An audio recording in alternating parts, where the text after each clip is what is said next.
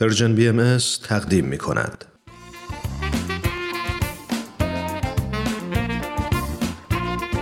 دوستای عزیز وقتتون به خیر و خوشی. شاید خیلی از شما با داستانهای زیبا و الهام بخش سوپ جوجه آشنا هستید. ما سعی کردیم توی این مجموعه از کتاب سوپ جوجه برای روح به ترجمه علی اکبر راستگار محمودزاده براتون داستان زیبایی رو انتخاب کنیم.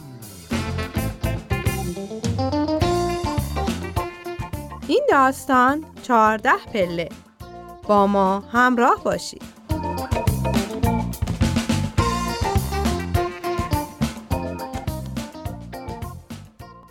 میگن که گربه هفت جون داره. من تا حدودی حدس می‌زنم که درسته. چون من در حال حاضر دارم تو جون سومم زندگی می‌کنم.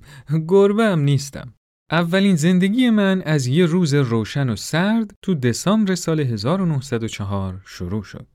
تو 15 سالگی پدرم از دست دادم. خواهرا و برادرام به تدریج بزرگ شدن و ازدواج کردن و رفتن. من و یکی از خواهرامم چند وقت بعد از فوت مادرم ازدواج کردیم. از اون زمان به بعد من اولین زندگی خودم رو شروع کردم. ما صاحب دو تا دختر خوشگل و دوست داشتنی شدیم. شغل خوبی داشتم و یه خونه خیلی قشنگ تو سن کارلوس. زندگیمون خیلی رویایی و مسرت بخش بود.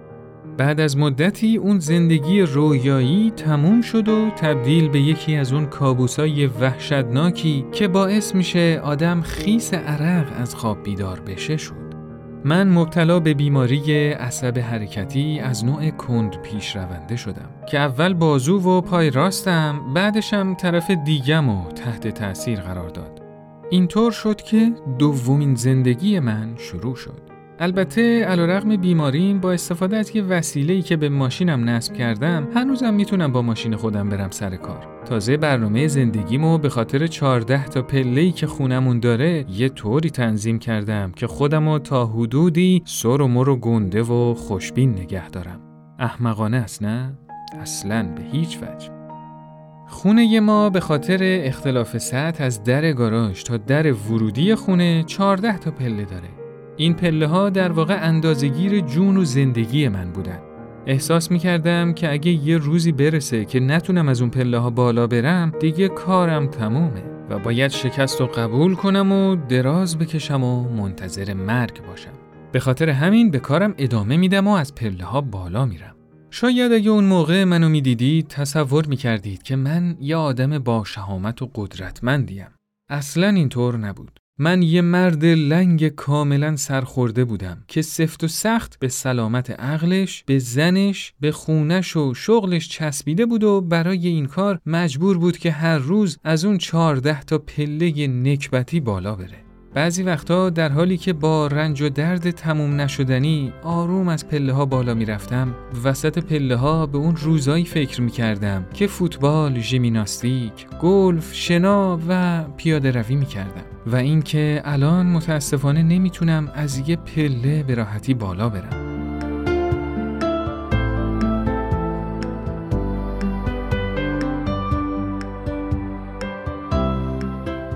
تو یه شب تاریک در ماه اوت 1971 زندگی سوم خودم رو شروع کردم.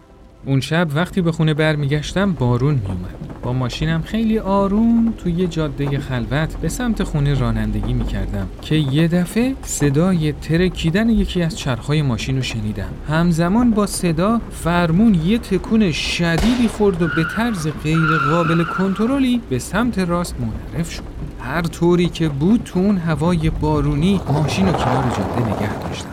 داشتم به وخامت و اوضاعی که توش گیر کرده بودم فکر می کردم.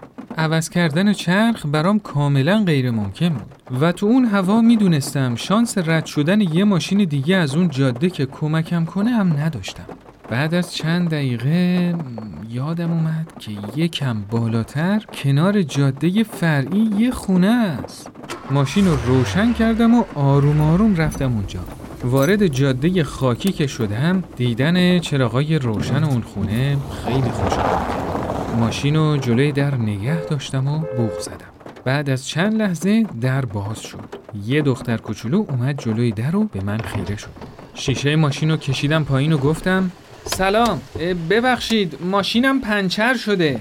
برای عوض کردن چرخ به کمکتون احتیاج دارم.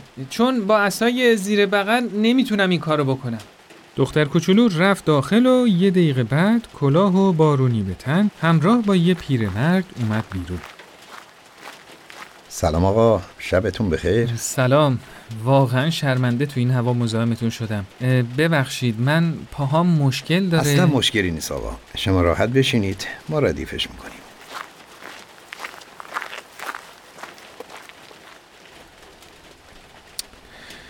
وای خدا چقدر بد شد. چیکار کنم دیگه؟ شانس منم اینطوریه. اشکال نداره.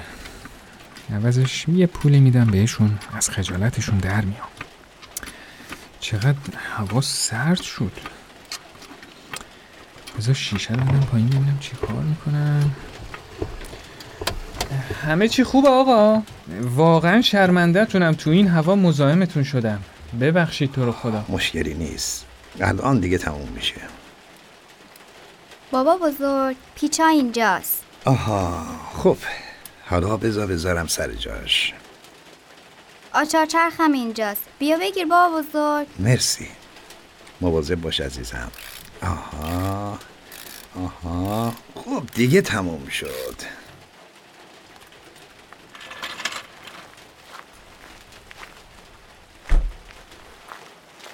خب آقا دیگه تمومه. شب خوبی برای پنچر کردن نیست. اما به حال تموم شد. خب دیگه برید به سلامت. خیلی خیلی ممنونم آقا. واقعا دستتون درد نکنه. میبخشید تو این هوا خیلی مزاحمتون شدم. حالا لطفا بگید که چقدر بهتون بده هیچی. نوام سینتیا به هم گفت که شما اصاب دستید و راه رفتن براتون مشکله. خیلی خوشحالیم که تونستیم یه کاری براتون بکنیم. می‌دونم اگر شما هم جای ما بودی همین کار رو می‌کردی. هیچی نمیشه دوست عزیز. هیچی. برو به سلامت یه اسکناس پنج دلاری به سمتشون گرفتم و گفتم نه خواهش می‌کنم خواهش می‌کنم. من دوست دارم که پولشو پرداخت کنم. اما پیرمرد هیچ حرکتی برای گرفتن اسکناس نکرد. همون موقع اون دختر کوچولو یه قدم اومد جلو و خیلی آروم طوری که پیرمرد نشنوه گفت بابا بزرگم چشاش نمی‌بینه. تو یه چشم به هم زدن شرم و خجالت به تمام وجودم نفوذ کرد و اون چنان منقلب و بیمارم کرد که هیچ وقت تو عمرم همچین حالی نداشتم. یه پیرمرد نابینا و یه دختر کوچولو زیر بارون و تو اون سرما با انگشتایی خیس و خسته از کار با ابزار تو اون تاریکی شب جلو میستاده بودن. اونا تو اون هوا چرخ ماشین رو عوض کردن در حالی که من تو ماشین رو صندلی گرم و نرم نشسته بودم. امان امان از این نقص. درست یادم نیست که چقدر بعد از خدافزی اونجا نشسته بودم. اما یادم اونقدر نشستم و درونم و کاوش کردم که یه چیزایی دستگیرم شد. متوجه شدم که وجودم سرشار از احساس ترحم به خودم حماقت بیتفاوتی به نیازهای دیگران و بیفکری محضه. همونجا نشستم و دعا خوندم و آجزانه از خدا خواستم که به هم نیرو، درک بیشتر، آگاهی و ایمان برای ادامه دعاهای روزانه بده تا شاید توان معنوی لازم برای رسیدن به خواسته ها کسب کنم. از خدا خواستم که به پیرمرد نابینا و نوش کمک کنه. نهایتا با مغزی تکون خورده و روحی متواضع ماشین رو روشن کردم و به سمت خونه راه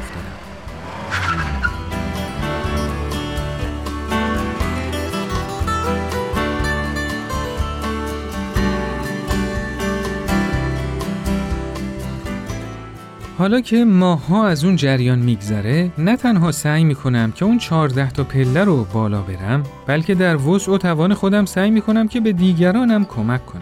شاید یه روزی منم چرخ پنچر ماشین یه مرد نابینا رو عوض کنم. یه مردی که مثل خودم نابینا بوده.